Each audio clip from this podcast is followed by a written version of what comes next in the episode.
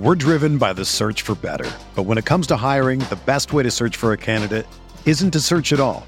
Don't search match with Indeed. Indeed is your matching and hiring platform with over 350 million global monthly visitors, according to Indeed data, and a matching engine that helps you find quality candidates fast. Ditch the busy work. Use Indeed for scheduling, screening, and messaging so you can connect with candidates faster. Leveraging over 140 million qualifications and preferences every day, Indeed's matching engine is constantly learning from your preferences, so the more you use Indeed, the better it gets. Join more than 3.5 million businesses worldwide that use Indeed to hire great talent fast. And listeners of this show will get a $75 sponsored job credit to get your jobs more visibility at Indeed.com slash BlueWire. Just go to Indeed.com slash BlueWire right now and support our show by saying that you heard about Indeed on this podcast. That's Indeed.com slash BlueWire. Terms and conditions apply. Need to hire? You need Indeed. This podcast episode is brought to you by Coors Light. These days, everything is go, go, go. It's nonstop hustle all the time. Work, friends, family expect you to be on 24 7. Well, sometimes you just need to reach for a Coors Light because it's made to chill. Coors Light is cold lagered, cold filtered, and cold packaged. It's as crisp and refreshing as the Colorado Rockies. It is literally made to chill. Coors Light is the one I choose when I need to unwind. So when you want to hit reset, reach for the beer that's made to chill. Get Coors Light in the new look delivered straight to your door with Drizly or Instacart. Celebrate responsibly. Coors Brewing Company, Golden, Colorado. Arteta! What a strike! What a screamer! Zola! And a fantastic goal! Arsenal back in it! Here's Limpar, lines it up, finds the net. Arsenal in front. How would you like a free case of craft beer? Well, as a listener to our show, we'd like to thank you for listening, and with the help of our friends at beer52.com, we can do just that. Just go to beer52.com forward slash vision. That's beer, the number 52.com forward slash vision to claim a free case. Beer 52 is the world's most popular monthly craft beer discovery club. They search out incredible and exclusive small batch craft beers from the world's greatest breweries and bring them back for their members.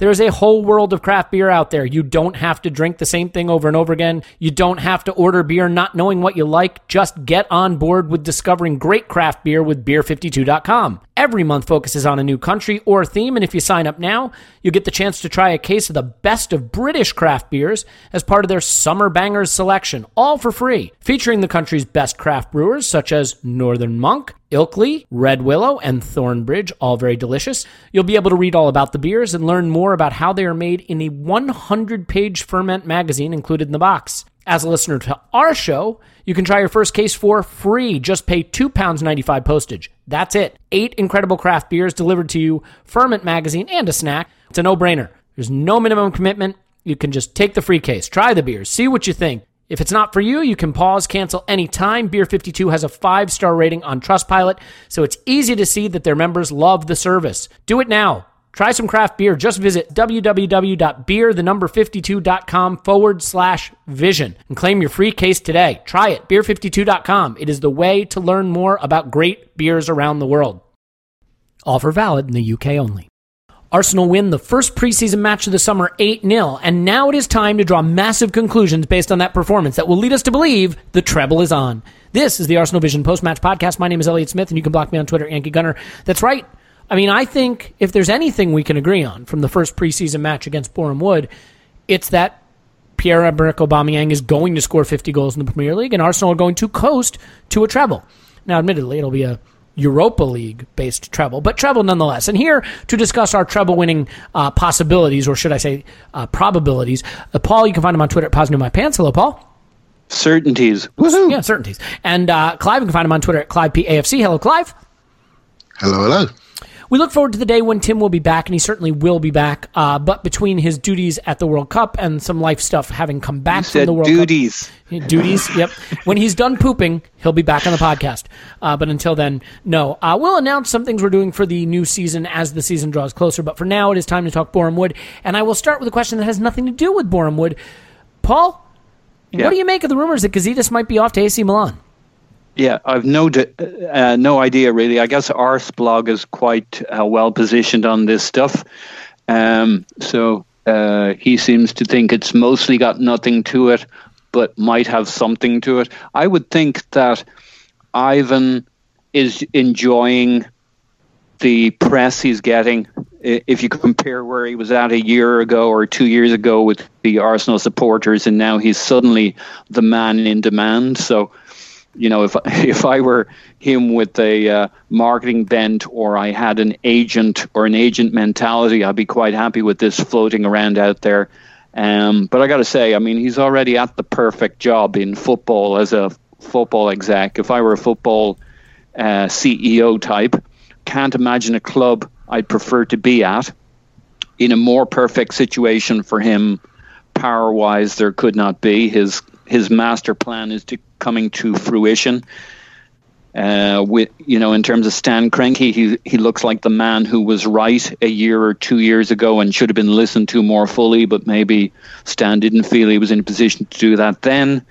Um, you know, it, it's the honeymoon period. All his selections are in place, and he hasn't yet screwed up because his first season hasn't started yet as CEO with a master plan. Um, everything's coming up roses. I don't know why you'd suddenly go to Milan. He doesn't speak any Italian, and I don't know to what purpose. And it doesn't sound like they'd pay him more. Uh, they'd possibly pay him less. So uh, I think it's mostly bollocks that Ivan's enjoying, and and sure, why wouldn't he? Yeah, that's So- fair. Uh, so l- let me ask you this. I mean, how big a problem would it be if he left? And I'm going to stick with you because we only have you for a little bit here. But uh, do you think that it would be a major issue if if he left? Yeah, yeah, I do. Uh, given that his fingerprints are all over everything. I mean, if he were going to leave, uh, at least you know we used to talk about uh, leaving an infrastructure behind uh, Arsène, which we had failed to do as a club. Well, at least he's basically done that now. Except you kind of gotta uh, uh, to really meld the team together. They got to have worked together on real projects for a while, and now that's just starting. It would be a shame right now um, to take away the man who's put the plan together, because he kind he should hopefully know what it takes to make it work. Um, but you've got to have a couple of seasons together as a, a backroom team uh, for it all to make sense and for people understand the power structure and you pull him out of there and then suddenly there'll be all sorts of positioning and jostling and people getting defensive and protecting their territories and somebody new comes in and they're kind of all at their door trying to make sure they don't lose any of their territory so it's important to keep the uh, hierarchy and structure in place and to have a, a planned transition in the future in x years time but x years time could be eight or ten years if he's doing a good job. So yeah, I think it would be a problem. I think it would be very bad news for us. Yeah, I mean there there's n- nothing like winning a power struggle after many years and finally being front and center and and being able to you know build a club in your image and put the team together that you want to work with and really be able to bask in in the newfound power and um, attention and just fucking off to Milan. I mean, it's it, it is a bizarre thing Be to crazy. do. I, I think Crazy. there. I, yeah, I mean, is there a better club in the world to want to manage? And I don't mean footballistically, is there a better, a bigger club than a, but I mean, you know, go through the candidates. Like City would be, uh, you'd be at the mercy of the politics there. Chelsea, even more so. United um, could be a clusterfuck, um, depending on things are going well or not. Oh, look, it's. Uh, Somebody didn't like my opinion. Um, so Premier League, There's a the top That whatever that notification is, it must go off a lot. yeah, uh, oh, Ivan. Um, so, fuck off. Sorry. Yeah. Um, so, uh, you know, the Premier League's the best league. I can't think of a better club to be connected with.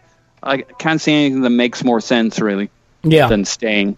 Yeah, I, I can only assume that you are blowing up for reasons not related to the fact that you're recording a podcast right now. But look, I.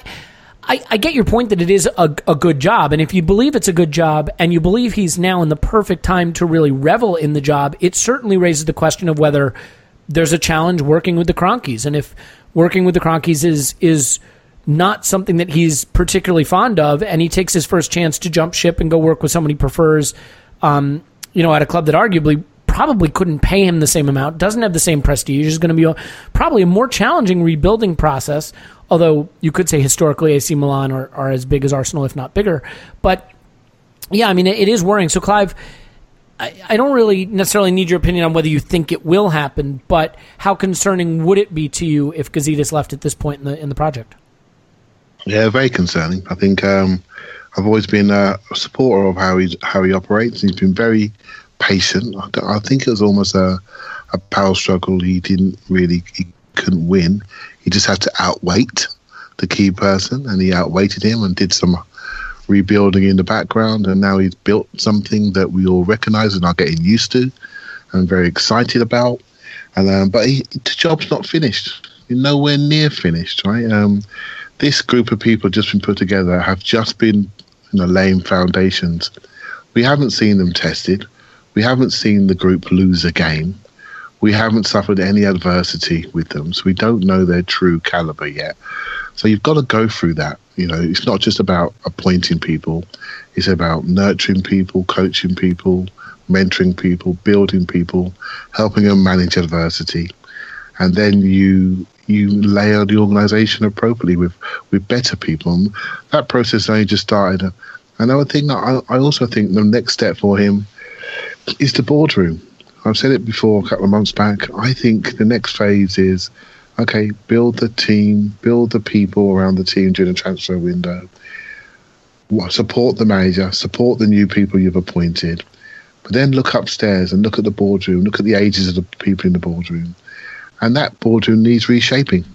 It needs some diversity, it needs a different demographic, it needs a different age demographic, and there's only one person to do it, right? So I think he's not remotely done yet. And if he was to leave, I'd be incredibly disappointed because the job is only 33% done, you know, but he has got to, a clear runway to really lift his club to a different stratosphere if he so chooses. Would you see it as An a act of reflection? cow- cowardice to leave, wouldn't it, Clive? Well, well, I mean, Yeah, let's not let's not throw that word around yet. Just only because I think you know, and, and I am the first to bombast, obviously, but I, I think if he leaves, um, putting personal possibilities aside, you know, perhaps he just loves the food in Milan, or he he's very close with the the group that's taking over there. Although that is a, probably a short term situation.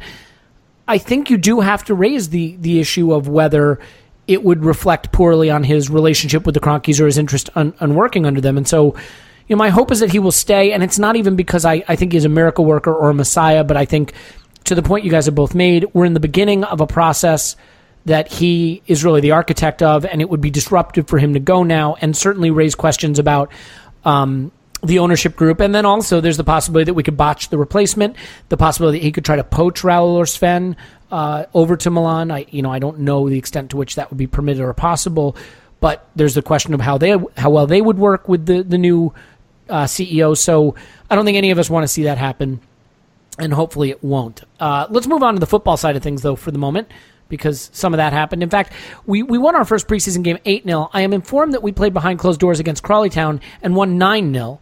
Uh, I'm just doing some math. Hang on, carry the one project out. By the time we play City, I believe we will beat them about what what is that, thirteen or fourteen nil. So we are on pace for a pretty good season.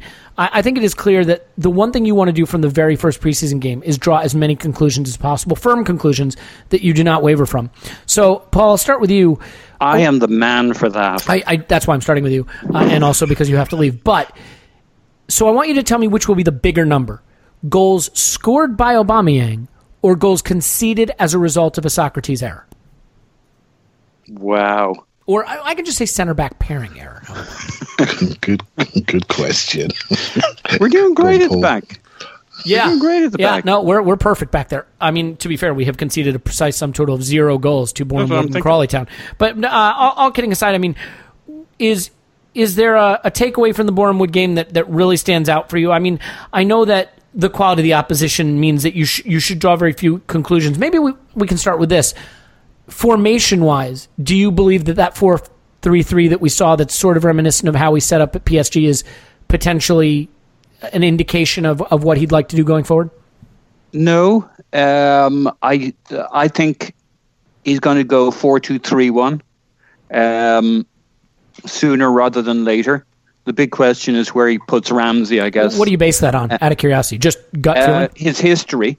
Um, I know everybody says, "Oh, at PSG played four three three, but his preference at PSG, as I understood it from reading various knowledgeable parties, Try not to do that off- if you can avoid it. By the way, yeah, Re- reading knowledgeable Um, parties. Yeah. yeah, yeah, I know. Uh, I won't do it again. Um, is that he started with four two three one, but because of the personnel and because of ne- Neymar, but mainly because of the strength of some of the characters in the midfield there who had say with the ownership and the execs and management, he was kind of his hand was forced somewhat into playing with the four three three because that's what their their midfield power brokers wanted. So he switched back to four three three. Um, so I'm assuming he'll want to go four two three one when he can. Um, it does raise the question of where does Ramsey play? Um, You still feel confident he's staying? no, uh, I feel it's more likely than not, but it, it's a big issue. Um, I guess the thing, the the main reason I think he's staying is it's not like there's a lot of talk of him going somewhere that I've seen. Uh, uh, haven't followed every rumor out there, but it's not like you know X, Y, or Z are hot on his trail. It's not like Sanchez with City. You know, who's that big club that's right now chasing him, knowing that trying to create a bigger gap between us and them? So it seems like the real decision is does he re sign a new contract or does he wait us out for another year and use his leverage and still be open to maybe a new contract or, or, or be in the, the strong position of making his own choices next year? Which is a worry for the club because it creates uncertainty. I mean, it's got to be pretty attractive to become the club captain bit like Ivan's situation. You don't very often get to be captain of a top club. Where would you get that elsewhere? Um, he seems like a settled family guy, although he wants to save rhinos and, and play in Spain and all that stuff from the past. You, you don't really see much of him having itchy feet these days. I think he's just negotiating hard based on the kind of money Ozil earned, that he gets a significantly significantly improved deal before the end of the transfer window. So I'm guessing that's what it's about, but it could be that we don't get a contract contract signed and we're stuck in this kind of limbo where we then have to it, but we couldn't choose we couldn't sell him unless there's somebody seriously going for him and willing to pay the big bucks and I don't see that at the moment. But of course it creates this whole confusion about what's the stru- best structure for the team, especially with uh, coming back and what kind of where will he be at mentally and so uh, Emery's got to have quite a few head scratching moments. So I, I I guess what I would say about the the striker partnership is no reason not to play those two guys together because it's certainly something we're going to play sometimes during the year. But uh, I'm guessing that we're going to go into a four-two-three-one and we'll need a proper wide man potentially, or at least using Mkhitaryan and Ozil. Um, but I'm still puzzled. I'm still no clearer on what our midfield two or three setup might be.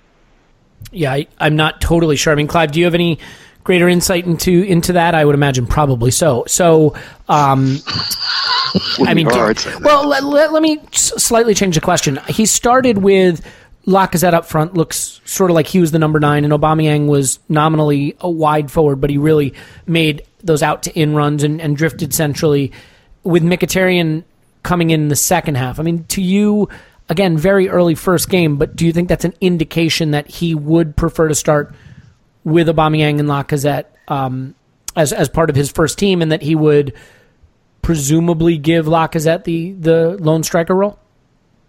Uh, yeah, I am. I'm veering towards that. Um, I've cha- I've had a change of views actually. When we signed Aubameyang, I was much like you. It's got to be centre forward. What we're doing, put him on the left wing. That's ridiculous. And then I saw him play, and um, he's obviously a free spirit. He obviously likes to be in isolation situations where he's one on one with people, where he can run into big spaces. And in the Premiership, there is no space down the centre of the pitch, and um, and it suits Lacazette's strengths. Lacazette is like a smaller version of Giroud. He's a very good connecting player. He's very strong, low centre of gravity, bends his legs, and really punches into people with his body power. And he twists and turns and keeps the ball moving really, really well. He sort of he tracks back and presses a bit like Firmino. He's the closest to Firmino that I've seen. Uh, and I, and I think he is the number one central player. And maybe as a byproduct from the World Cup, you look at the best players in the World Cup, and and the space is really out wide. You don't want to be down the middle. People are playing three centuries, three centre mids. You don't want your star killer striker being kicked to death down the middle of the pitch. You need him free. You need him stretching people. You need him connecting people. And the way I would do it would definitely have uh, on the left. I'd have Lacazette down the middle, and I'd have Mkhitaryan from the right, and I'd have Aubameyang not playing left wing per se, but just fixing the fullback and the right centre back, and not standing on the fullback, but standing in between and holding people back. And his speed will just give us the opportunity to have overloads in other areas. So that kind of like a two up front. Yeah, like like a lopsided two up front, right? So what we don't want, we want Lacazette to be like, to be a lazy wide man. We don't want him in the corner flag making slide tackles on on the way back. So that's where Mkhitaryan comes in, and then the left midfielder would have to be somebody strong, somebody that's defensively can handle that area. And so I, I think So who misses out then? Ozil, Ramsey, or Xhaka? Hey, you know I don't care about that, mate. You know, Well, I, someone- I, I mean, if, if you're starting Aubameyang, Lacazette, and Mkhitaryan, the only takeaway I have from that is that one of, I mean, unless you're going to go Torreira, Ramsey, and Ozil, and leave Xhaka out, I mean, you're you're probably leaving Ozil or Ramsey out in that lineup. Well, and that's and that's absolutely fine by me. I don't really care. I, I, I happen to think that um, Mkhitaryan is going to be a major player for us. I, I really do. I think we're underestimating him. I think he's going to really push through. I think Ozil's going to have to really step up because his place is under threat. Ramsey's got to define his role. Depending again, that's dependent on how the major sets up. Ramsey hasn't signed a contract, so let's see what happens there. Um, Torreira, you'd like to think there's a level of investment there, so in, and he's seen to suit the deepest role, but he would have concerned me if he played higher up on the left hand side. Um, Xhaka, again, who's got a five year contract in his back pocket, you'd like to think there's an investment with him. Um, that's happened while the manager's been here, so that looks interesting. So it, it's up to those players, that set of players. You can add Maitland Niles and Iwobi to that group, and Elneny. I think they've got to they've got to fight, and I think if there's going to be a victim, I think it could be Elneny. Funny enough, I think the new signing we've made looks like a faster Elneny, so I don't see I don't see the point of that duplication. But um, I do like the idea of Aubameyang being a free spirit from the left hand side. I think if we we don't want him kicked, we don't want him crushed, we want him causing problems in wide areas, in big spaces, and I think for the Premiership that could be the best way to utilise him. I mean, Paul, you want to you want to feedback on that? I mean, do you Yeah. do you think those three can possibly start up front, given the the other players that have to find a place in the team? Yeah, I certainly do, and I certainly think we'll see it plenty. Uh, but I think he'll also need to have a conventional four-two-three-one um, uh, uh, setup, and he's going to have to use Aubameyang through the center. Uh, but in either scenario, you're going to create a situation where um, e- even with that, you're going to have to leave players out. I mean, it won't just be Elneny who's Well, he yeah, he's not in the he's not in the reckoning for a starting place anyway. So yeah. I mean, uh, any lineup you come up with, there's going to be some drastic decisions going to be made, whether it's Mkhitaryan or Ozil or Ramsey or Xhaka, or two of them are going to miss out. So I know Clive says he doesn't care who it is. Uh, but I think that's dodging the question that, that I also don't have an answer to either. I mean, I, I, I agree everybody's on the chopping block, but I mean, those are huge questions. my instinct, Wh- When I, when I Yeah. sorry, Elliot, when I say I don't care who it is, I think Arsenal fans we have a natural inclination to want to accommodate the big names in the team, and I just don't share that inclination. I I just Sure, don't, but but I guess the question, Clive, is who? If you, you know, I if you, just think I just think if I- I Clive's just- picking the team, who's in? I'd I'd rather wait and see how they perform. You know, I think You, you would make a Torreira's gonna play. phenomenal play. politician. I think I think Torreira I think Torreira's going to play. He's got he's he knows his job uh, and he looks he looks decent. I am a Xhaka fan, but he's got work. He's got to prove it. I think, and I actually think you know the, the player that's under the most threat. I, I think is a is Özil. I think at the moment, um, you know, from There's a reason he's coming back quick from holiday. yeah, he's better get back. Right? I think he's un. I think he's under threat, but then he he'll, he'll adapt. He'll adapt to the environment. He's a he's a fantastic athlete, fantastic footballer, and he's going to put somebody under pressure. And that's what we've wanted, isn't it? We haven't we haven't wanted the crash and the comfort zone. We've wanted people fighting for that shirt if they want to stay at the club. If they don't want to stay at the club, they don't want to sign contracts, and we've got to sort something out. But I really don't mind. I think I'm I'm looking forward to seeing the, the formation that he ends up settling with. I'm looking forward to seeing the style he ends up settling with. Um, the two little friendlies we've had, Aubameyang and Lacazette, have started, and they've scored lots of goals. They seem to have a fantastic relationship. I don't see any manager that's going to sit one of them on the bench. It just not make sense. Um, when you're trying to establish yourself and there's that many goals in those two players, I think they're gonna they're gonna play. And then we have a group of players that are fighting for a shirt, depending on the formation and the style of play, and they're gonna have to show something. And, and that to me is the exciting thing for the whole season. I can't wait to see how they um, push through because performance will lift up accordingly. yeah. So I, Go ahead. Go ahead, Paul. Um, I just I'm about to head off in a little bit here, but I got to say this about Boreham Wood as a Boreham Wood connoisseur, which we all are. That was like a really good game. I know it's only Boreham Wood, um, but you compare it to other Boreham Woods where you like you don't have much of a squad. It's the kids. It's blah blah blah.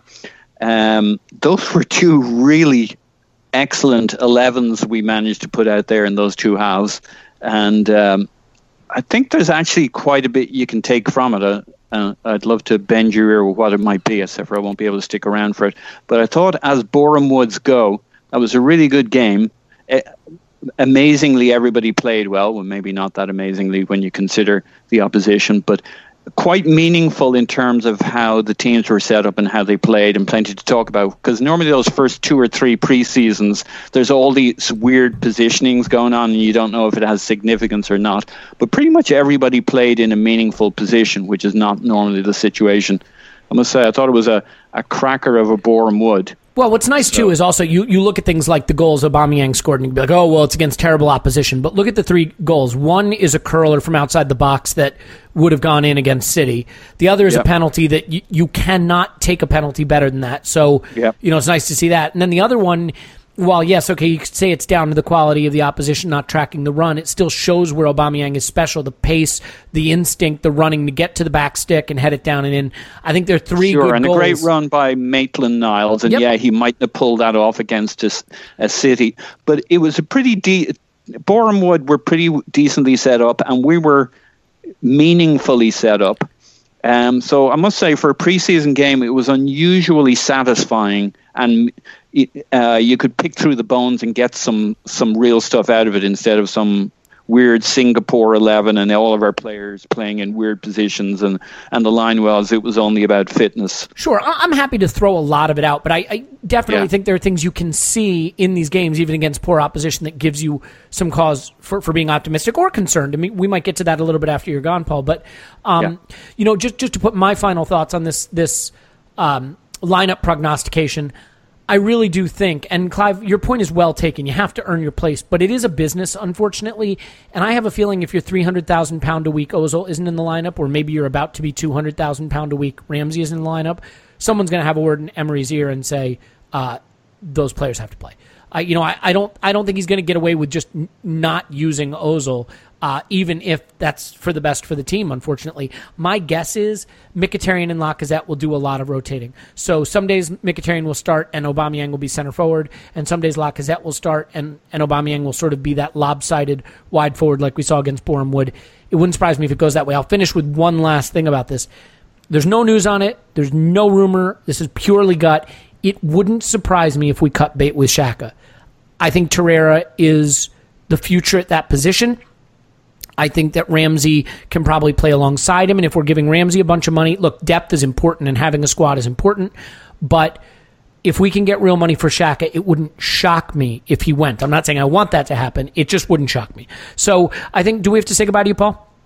We do. Okay, well, it was a pleasure talking to you. Paul's on Twitter, uh, Poznan in my pants, and we will hopefully speak to you very soon after our next uh, major news, ins or outs, or or a, a preseason result. And I hope uh, I hope it's soon.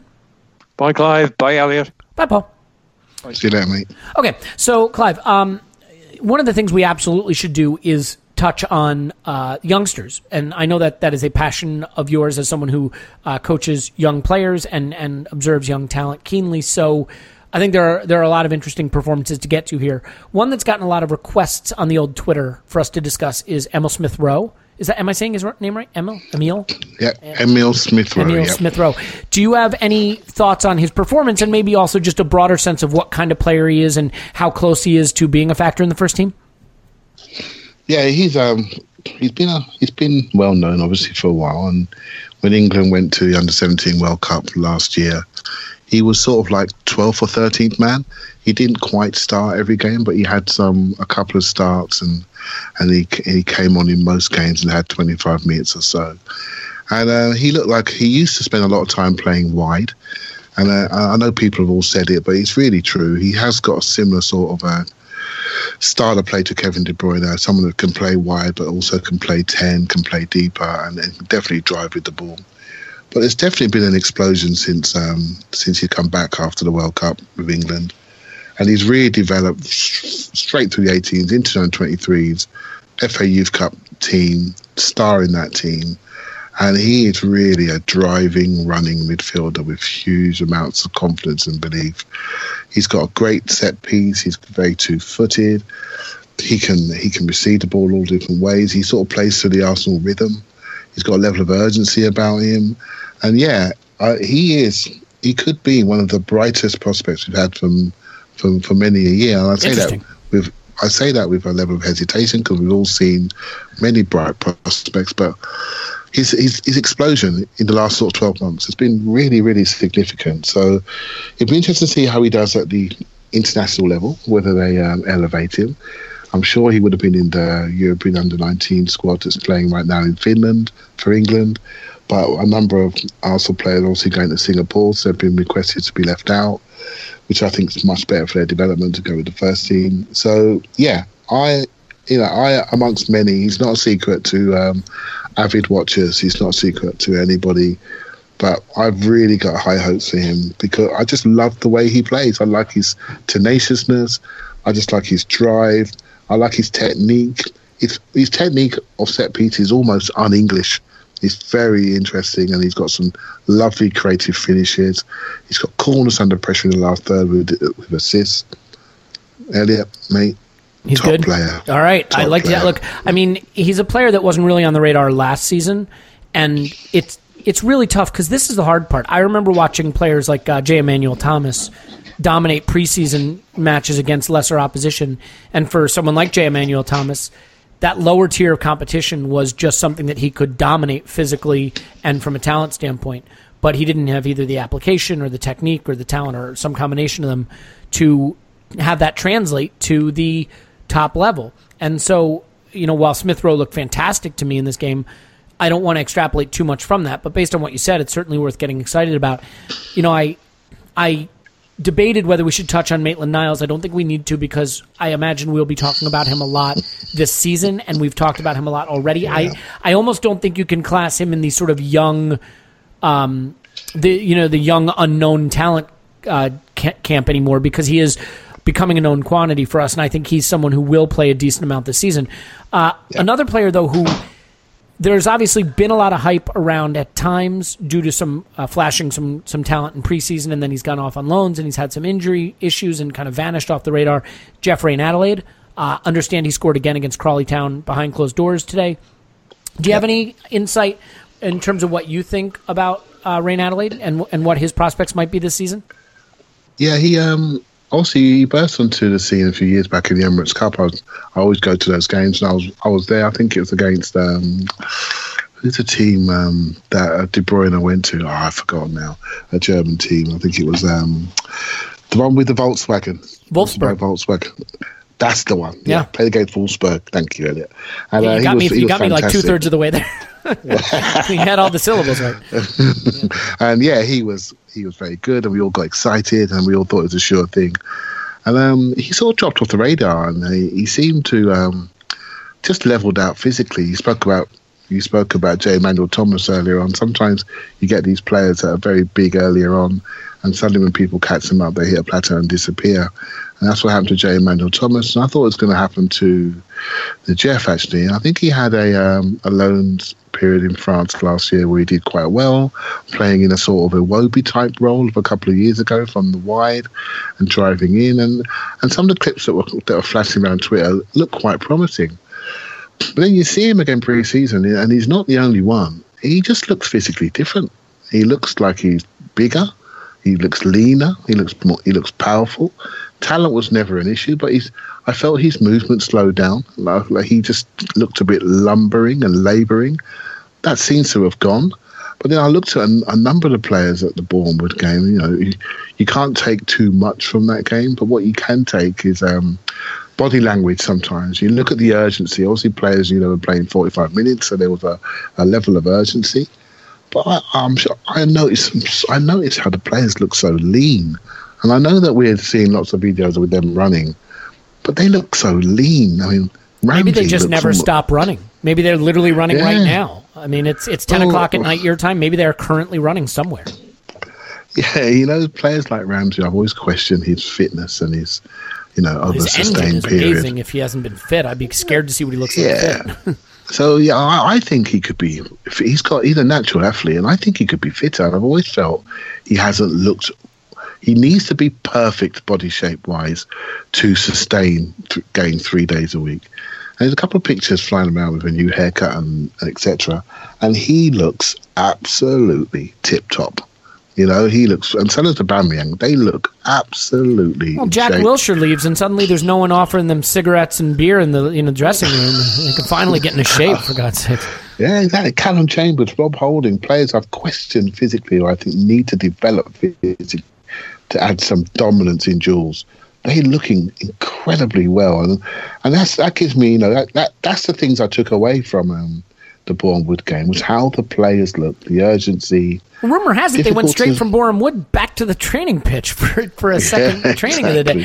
Um, I mean, l- let's get into the negatives though, because I really feel like that's the part of the podcast where I excel. So, I mean, did the defending leave you worried at all? I mean, again, you don't want to take too many things away from a, a game of this caliber, and def- defending probably more than any part of the pitch really is about partnerships and some experience together. And these players haven't played together very much, but Sokratis certainly looked leggy and.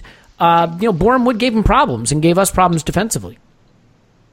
Yeah, again, Sokratis, first time I really looked at him properly, and yeah, again, it, what we spoke about before earlier about him being a leadership, the, the talking side of things is interesting, and obviously he's talking Mavropanos through the game, and Mavropanos, another physical beast that's looking really, really good. I like him a lot. It'd be interesting to see if Arsenal. What is he going to be number one left centre half? That'd be so interesting at 21, 22. That's that's a big decision. So, if that's the case, then he must be really impressive in training. Um, but again, for someone like, like Sokratis, who's 30 years of age, who knows how to do pre-season, what you do for someone like that is you pace yourself through pre-season. You don't blow up like the kids. You don't. You make sure you get through it without being injured because it's a critical part to your fitness space for the season. So, if you're training twice a day and you've got a game on the Saturday, and you're training after the game.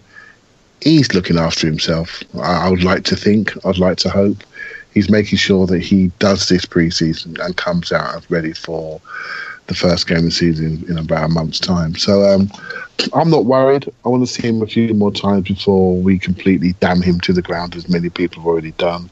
I, Um, I, I like to make more snap judgments than that, but I, I guess I will grudgingly give him till maybe the third or fourth preseason game. But fine, I, it, uh, you know, I, I, want, I want, I will admit, I've got a worry about that type of centre half. I'm, I'm looking for what he brings to this team emotionally more than um, from a playing point of view. I think we lack that sort of Vincent Kompany type leader that everyone follows at the back. and it's interesting we've added two of them in in pre-season, and that tells you what we're lacking. I think we're silent. I think we lack leadership. I think we lack bravery. We lack a level of standards that's been held there that players in the past, like Martin Keown, used to hold our defenders to and hold our midfielders to. I don't sense that. I sense a team of very good players who play as individuals. And the moment there's some adversity there, we sometimes can fold. So I'm looking for the team to be moulded together and players like him to glue the team by their actions and their words and, and their bravery and their leadership behind their play. So I think I'm not ready to judge the minutiae of their performance when they a non-league centre forward bars him off the ball on the touchline. That doesn't mean he's going to be. A, that doesn't mean he's going to be a, a, bad player for us. It just means he got but, moved off but the it spot. Could. but it, it could. It could. And I, and I do have a ten percent that says to me, "Well, you're not quite Rafa Varane, but you're what we have at the moment, and um, there's also a role for you to play." Of course, I'd like Varane, but it's not going to happen. For me, that's the worry. You know, I think the only real worry for me is I think defending, and I've said this before, is so much about system and training and coaching. Obviously, some defenders are naturally very, very talented, but you take a pretty good professional defender and you put him in a good system that sets him up for success, and I think most of them can get the job done. The only thing that worries me is we don't have a central defender, not one, who I look at and I go, that's our rock. That's our quality guy. It's been Koscielny. Now you could argue yeah. Koscielny was never at that level, and that was the problem. But I think Koscielny, despite all our defensive deficiencies and some of the things that I think you know we have fairly unfairly pinned on Arsène, still excelled and still held it together. Mustafi, Absolutely. Sokratis, Mavropanos, Chambers, Holding, all of them, any of them individually could be okay or could be a train wreck. But there's not one of them I look at and say that's our star central defender. And as long as he's in there, I think he can pull the rest of the group through. Certainly, I don't feel that way about Mustafi. I think it almost has to be Sokratis, and I'm worried it's not. Chambers holding Mavropanos aren't in the point of their career yet with it in, in terms of their experience to be that guy. And so you mentioned a Rafael Varane. You know, you look around some of the teams that have that star center forward, uh, center back, and that's what I think we're missing. We don't have the one guy, Clive, that as long as he's in the group – I feel okay. I feel like the other guys can get it done. You know, whether you say, "Oh, our pairing's going to be Sokratis, uh, Mustafi," or Mustafi and Chambers. You know, none of the groupings you can give me fill me with the kind of confidence that, well, as long as that guy's in there, we're going to be okay. I mean, isn't that really the problem that we don't have our we don't have our one real quality center back to to patch it all together? I, I would agree, hundred percent. We we would we could all have a debate what we think is our top two. I happen to think right now, at a pure guess, that the you know, Mavropanos and Sokratis would be our top two, based on only a hunch. It'd be a huge step up for Mavropanos. I mean, I just look at it. I look. I look at it from a right right centre back, left centre back, and um, in my opinion, we have a number of right centre backs, but we don't have very many left centre backs, and the best left centre back is injured. Right, so um, and so it's a choice between Mavropanos and Holding. I don't see Mustafi playing left centre back. I don't see Chambers playing left centre back. So I think Mavropanos is the one, and I better and better. uh, yeah, and I think um, and I think um, Sokratis again. I guess that he's the one we've invested in. I think um, he is he is the number one right centre half. I think potentially, if I was to Hmm. project forward, I think Mustafi could be sold. And if that's the case, I think then Chambers goes up the pecking order on the right side, and I think we could end up buying a left-sided centre half if Mustafi gets sold. But um, that's my view. And, all, and players like, I mean, I have I've learned to hold my views on centre halves. I mean, I've been a bit scathing on Chambers, so I'm gonna I've I've wiped the sheet clean because You're, you're walking it back now that you know we're stuck with him. well, well, uh, you know my, you know. When there was a when he signed a new contract, uh, Fulham were coming to buy him, and then we timed down to a new contract. I mean, I, I actually thought it was a precursor to a loan because Everton wanted to loan him as well.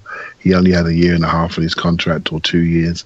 So if you loan somebody for a year, that means they they come back with one year left and you're not in a strong position if they do well. So I thought maybe we put a contract on him, put him down for four years. If he comes back from a loan and he's got three years to go, then we're in a great position to you know get some money for that asset. But it seems as though he's going to be a part of the plans, and that's and that's absolutely fine by me. But um, you're absolutely right. I don't see that star player. But Rafa Varane been at Madrid since he was 19 years of age. He's just come out of the World Cup as probably the top centre half in the whole tournament.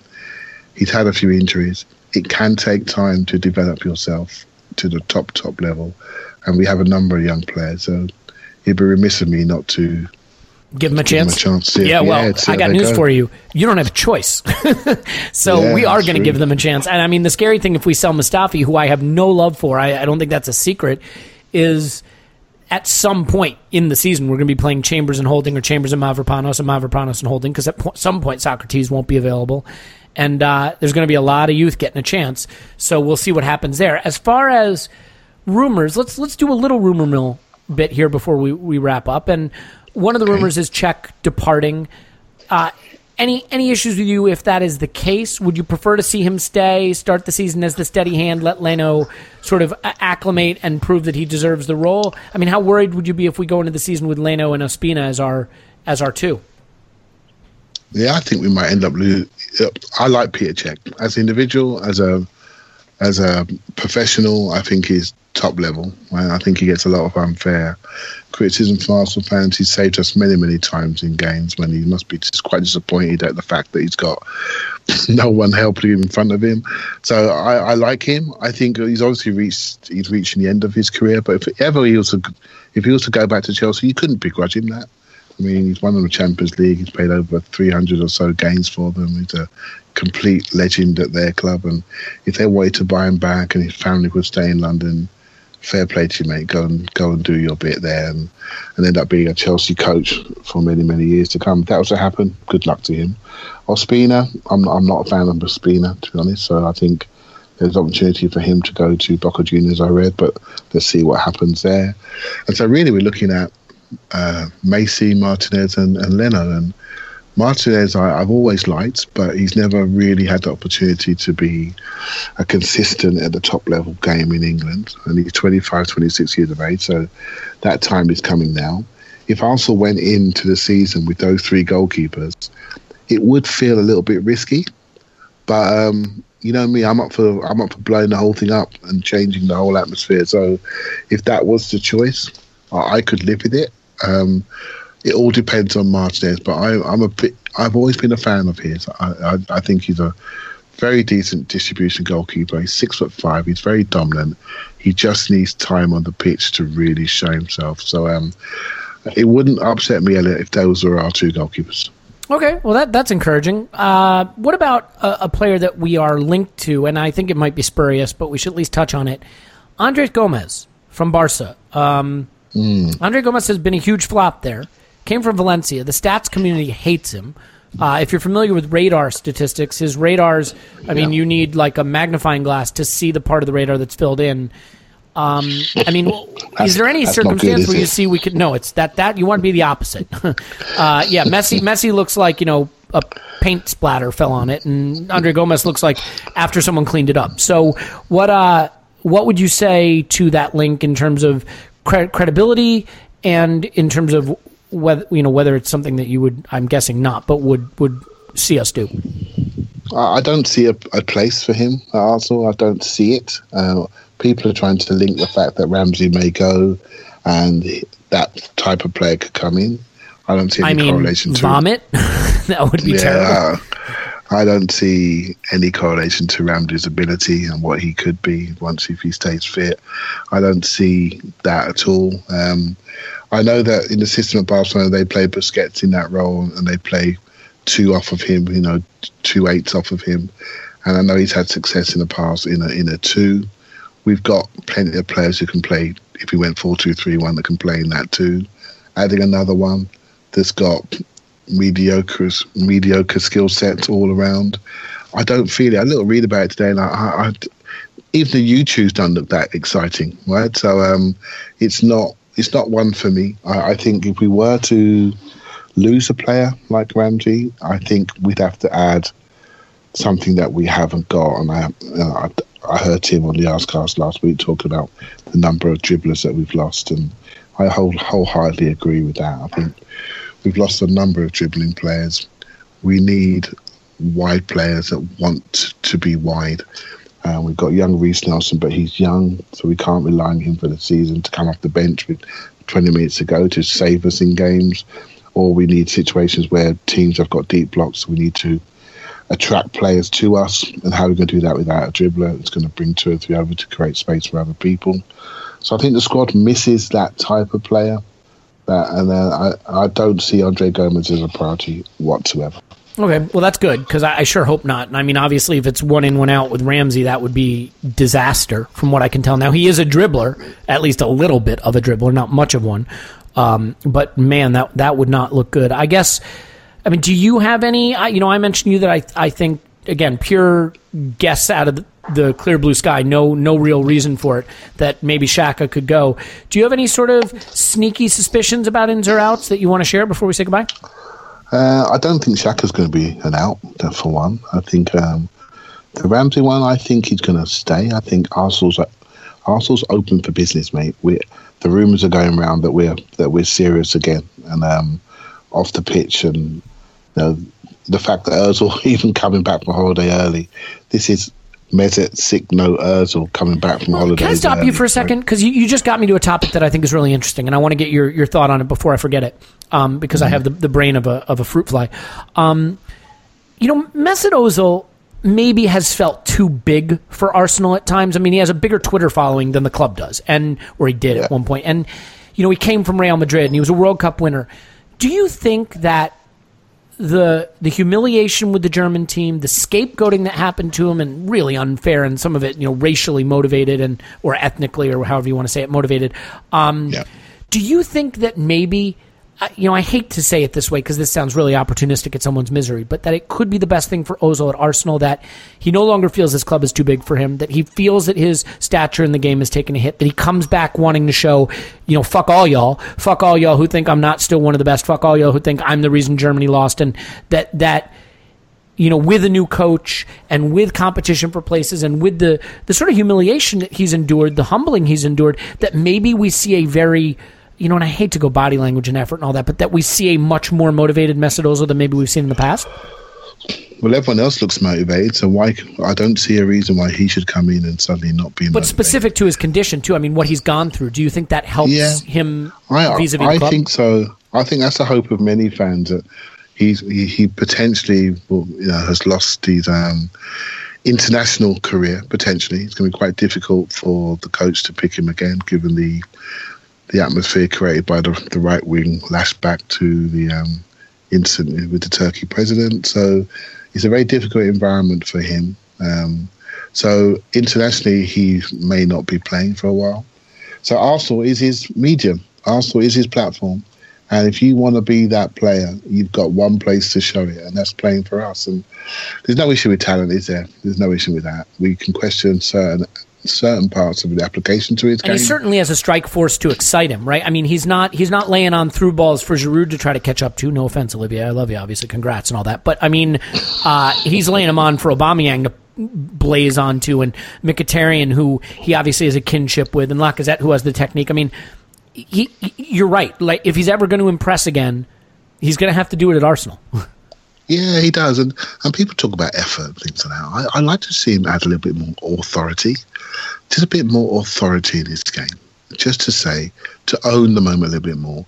He's a natural sort of deferent character, and he defers to others, and he likes to give to others. And I think I like to see him show a bit more authority and selfishness to say, I'm the man that's negotiated that 350k, and this is why right? And I'm going to use this place as my platform.